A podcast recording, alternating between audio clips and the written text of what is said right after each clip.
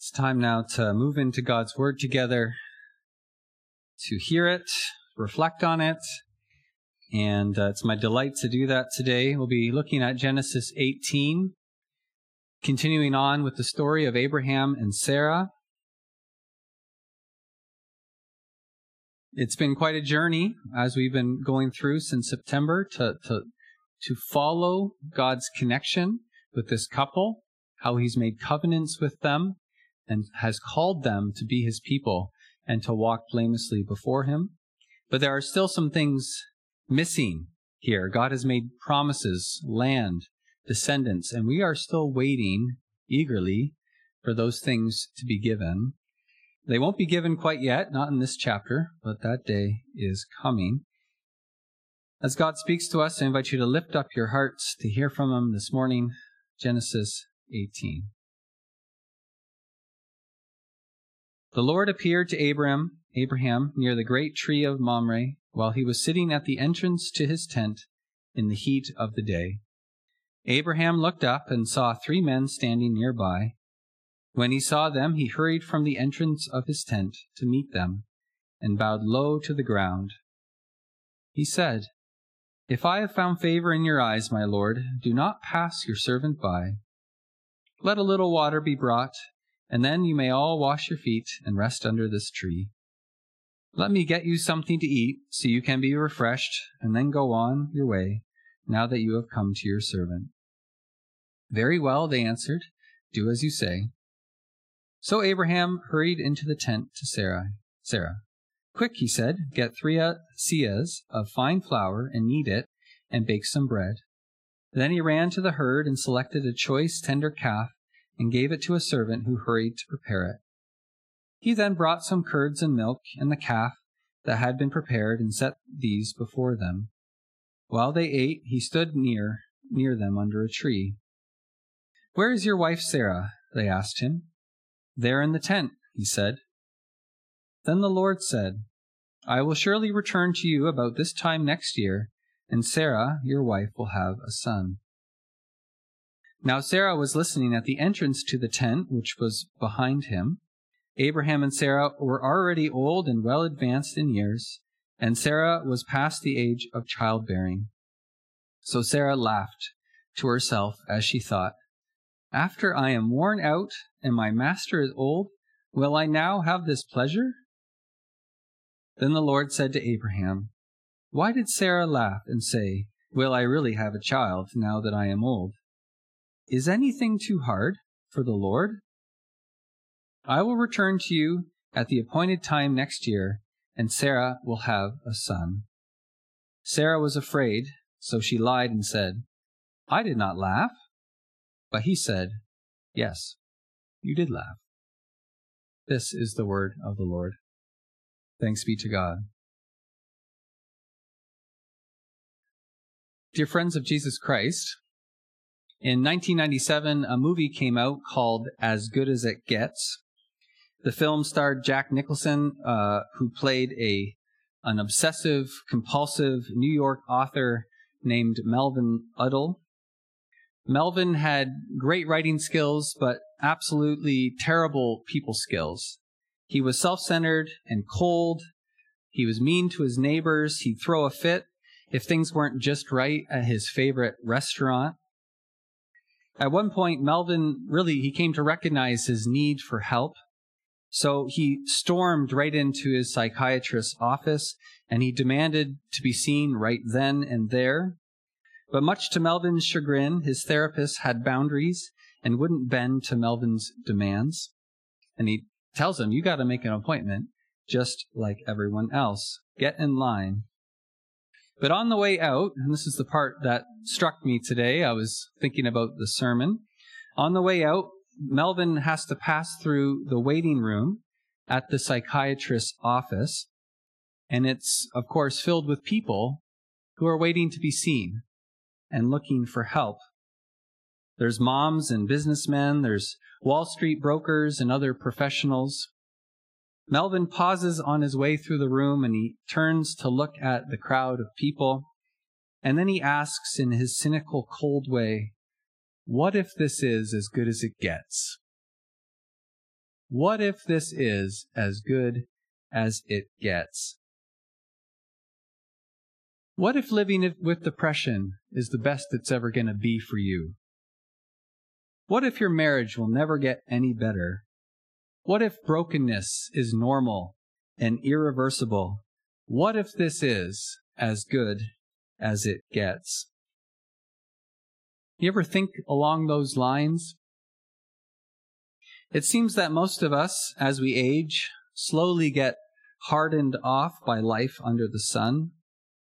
The ideals of our youth get replaced with the practicalities of making a living. Our hopes and dreams get buried under time and budget constraints. We suffer disappointments, setbacks. We grow a thicker skin. And at some point, for sanity's sake, we have to call it and strike a deal with reality and do our best to move on under less than ideal circumstances Maybe this is as good as it gets. Letting go of hope, hope for better days, is hard. But trying to maintain hope is harder still, especially when all the evidence tells us that hope is no longer feasible at this point. This is where Abraham and Sarai, Sarah are. Now well into their 10th decade of life, they can no longer actively hope for what God has promised.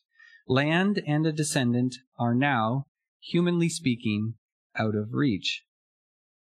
Maybe having a midday siesta in his quiet tent is about as good as it's going to get for Abraham.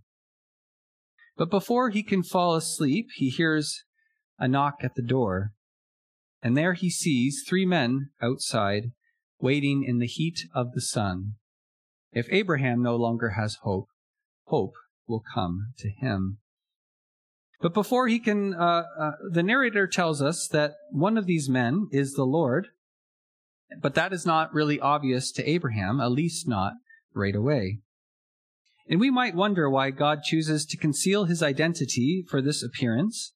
In the past, whenever God has appeared to Abraham, he's always made himself known. But here there's there's something mysterious about these guests. Who are they? Why have they come? We don't know exactly why the Lord doesn't make himself known. Perhaps there's something to be gained in the wait. Or maybe God wants to test Abraham's character by giving him an opportunity to show hospitality. Whatever the case, Abraham indeed rises to the occasion with great speed and deference, he welcomes his guests and serves them. He gives them cool water to wash in and tasty curds to munch on as they wait for the main course of freshly cut and cooked steak and freshly baked bread. This is hospitality par excellence. Abraham goes above and beyond to serve these guests. Clearly, he has internalized his calling to walk blamelessly before the Lord and be a blessing. Without hesitation, Abraham sacrificially serves three neighbors in need. Without knowing, he's entertaining angels and the Lord himself.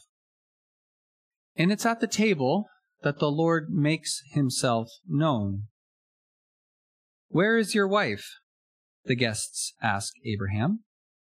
There in the tent, says Abraham.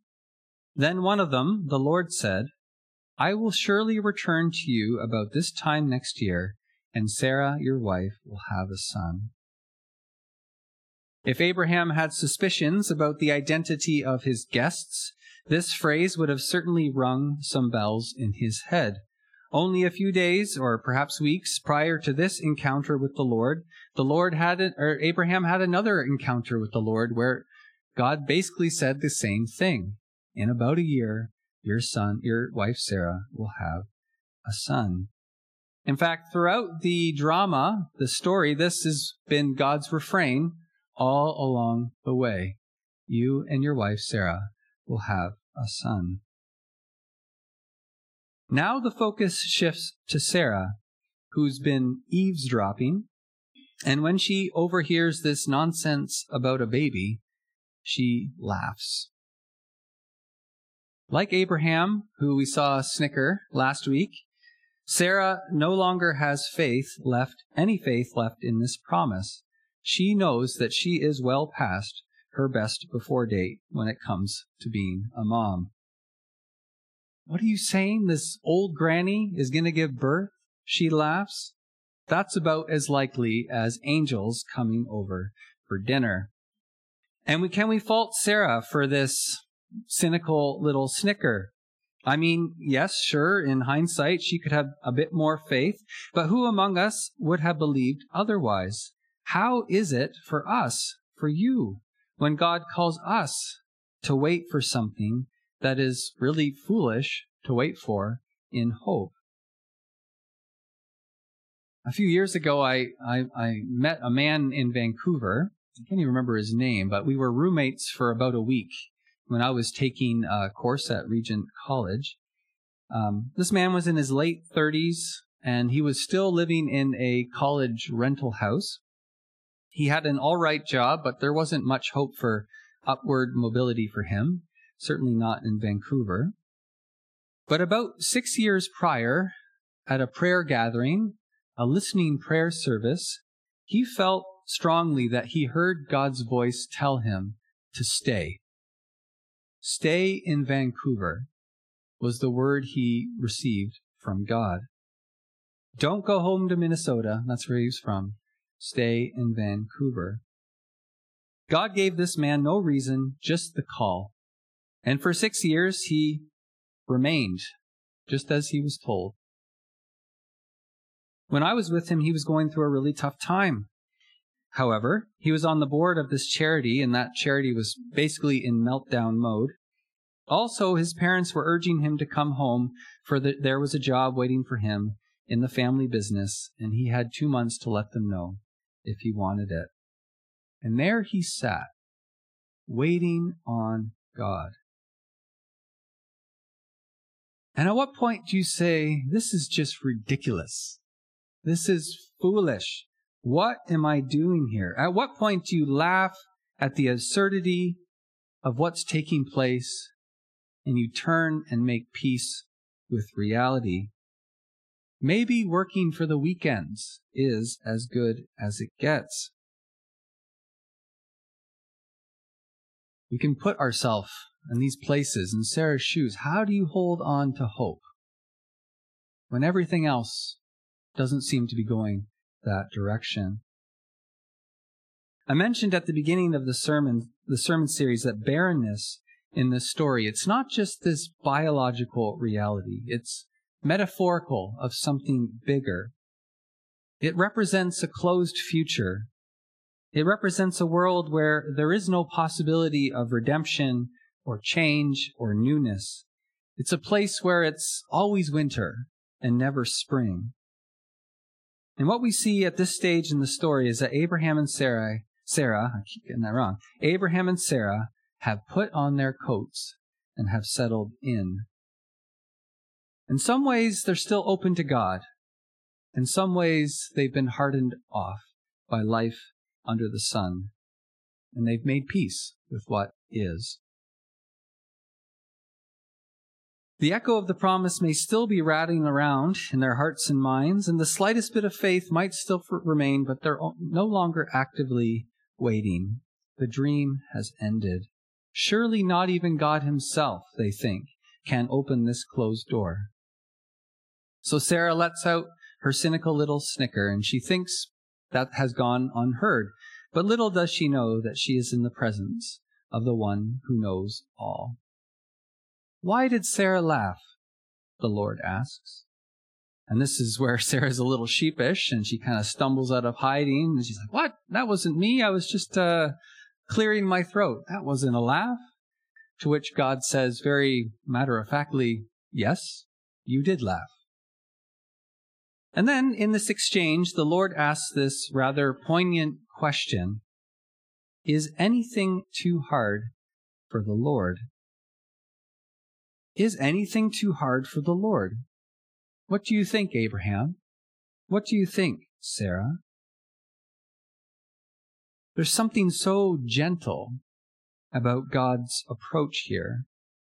He doesn't chastise his covenant couple for their lack of faith.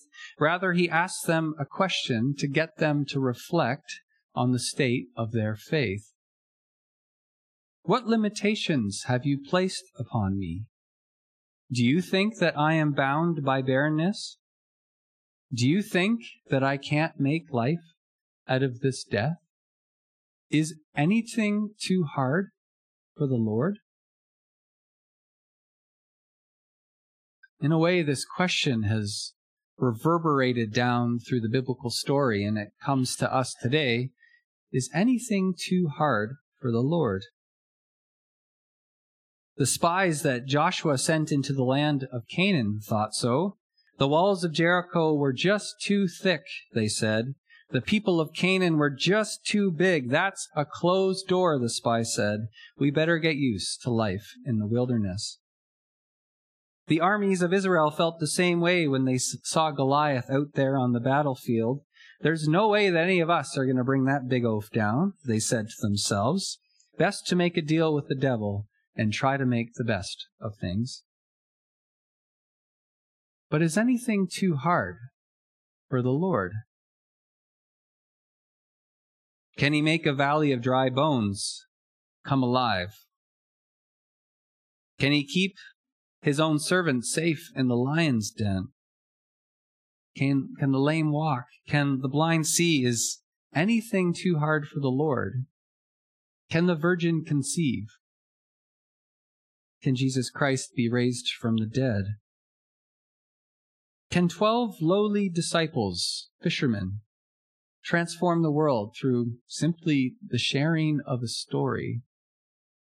Is anything too hard for God? It's a question we need to think about. It's also a question that exposes or turns us, uh, helps us to look inside ourselves to understand where we are in our own faith. I don't know about you, but I don't have trouble reciting the creed. I believe in God the Father Almighty. I believe God is Almighty God. I believe that God raised Jesus from the dead and will return to judge the living and the dead. But on the day to day, in my actual living, I live more like Sarah and Abraham than I do like Mary, the mother of Jesus. Both of these women are told to expect a miraculous birth. Sarah laughs and says, That's not possible. Mary says, May it be to me, as you have said. Is anything too hard for God? Confessionally, I say no. That's my answer. If someone, if you were going to come to my office, is God all powerful? Yes, God is all powerful. But in my day to day actual living, I'm quick to say, that's not possible. We can't afford it. That'll never happen. Goliath is too big. The walls of Jericho too thick. The Church of Canada is too dead to see revival. Time to look for a part-time job. One way to diagnose your faith, your actual faith, not just your confession, is to get up in the balcony and perhaps look down upon your prayer life. What do you pray about? Or why do you have trouble praying? It's a little window into what you actually believe about God and what He is capable of doing. Now, while living, while living faith is important to God, and the scriptures testify to that, notice that Abraham and Sarah's lack of faith here is not a stumbling block for the Lord to continue on with His purposes. Nothing is too hard for him, and not even the faithless posture of his covenant family will stop him from making good on his promises. And this, Walter Brueggemann says, um, or this is what he has to say on this. The resolve of God to open a future for a new heir does not depend on the readiness of Abraham and Sarah to accept it. God keeps his own counsel and will work his own will. It will happen if not in the context of ready faith, which is here denied, then in a context of fearful, resistant laughter. Or as Paul says in 2 Timothy, if we are faith, faithless, he remains faithful, for he cannot disown himself. And this really is the story of the Bible. God persisting, God keeping his word even when his covenant partners aren't reciprocating their call. And of course, nowhere do we see this more clearly than in the death and resurrection of Jesus Christ. None of Jesus' followers believed Jesus when Jesus said that he must die and rise again. All of them fled when Jesus was arrested. They were devastated by Jesus' death because they believed in the power of the tomb. The walls are too thick. Goliath is too big. There is no way. Not even God can bust a hole through that. And yet, God continued with the plan. God raised Jesus from the dead to bring new life to people who didn't think new life of this kind was even possible. In other words, it's just as we pray in the Lord's Prayer Your kingdom come, your will be done. God's kingdom will come and his will will be done, and he will do it, whether we're ready for it or not. Do you believe that? Is anything or is, is can can God do can God do as he has said? Thankfully, our future does not depend solely on the strength of our faith, but the object of our faith. The Lord will keep his promises. And what this means, and what I want us to take away today, is this good news that we don't live in a closed world. That barrenness does not have the final say. By God's power and grace, Sarah's lifeless womb was transformed into a place of life. In three months' time, the kingdom of God will be kicking in her belly as Isaac takes shape. Yes, they had to wait and wait a very long time. And yes, the waiting is hard, but know what is not will not always be, it'll not always be that way, right? This is not as good as it gets. Nothing is impossible for God. That's the testimony of the scriptures. He can and will banish sin and sickness and all that ails us in this life of struggle. Relationships can be restored. The book of Revelation tells us that He Himself will wipe away the tears from our eyes. And of course, this does not mean that everything good will come to be in this life at this time. All things are possible with God, but not everything is promised. The cup of suffering was not taken from Jesus, though Jesus pleaded with God for that to be taken from him. The Apostle Paul prayed in faith, trusting that God Almighty could relieve him from the thorn in his flesh, but the thorn was not taken away.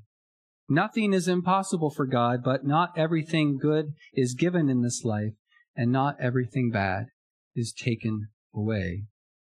Not all is promised, at least not now. But what we have been promised, and what is sure, is that what is is not the end, and that reality as we know it will be changed in an instant as God has promised. Christ will return as he's promised. The dead shall be raised as is promised. And this tired old planet of death that God so loves will be filled with the fullness of God once again as promised. What this means is that life as it is, this is not as good as it gets. The best is yet to come. This will happen, says the scriptures, whether we will participate in it or not. But God longs and invites our participation. And he calls us all to follow after Christ, his faithful Son. He is the hope of the world, and in his resurrected body are the first fruits of the age to come. let's continue to wait and hope as we follow after him. Amen. Let's pray together.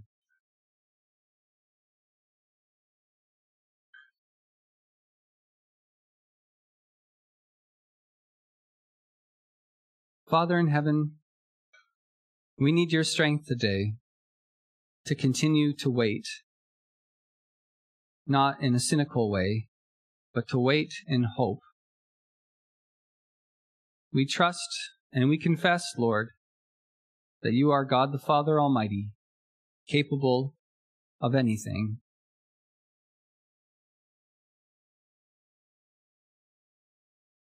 We pray, Lord, for faith to live that and not just confess that as we seek to do your work and live into your mission. Help us not to make peace with the world as it is, but to move forward in hope, in expectation of the city that you are building, not by human hands, but that you are setting up on your strong foundation which is Christ Jesus. Lord, as we pray that, we do struggle and suffer in the world as it is now, and it does impact us our minds, our bodies, our hearts, our relationships. So we pray, Lord, for perseverance now. We also pray for your intervention to come and heal and make whole what is broken. We pray this in the name of Jesus Christ, our Savior. Amen.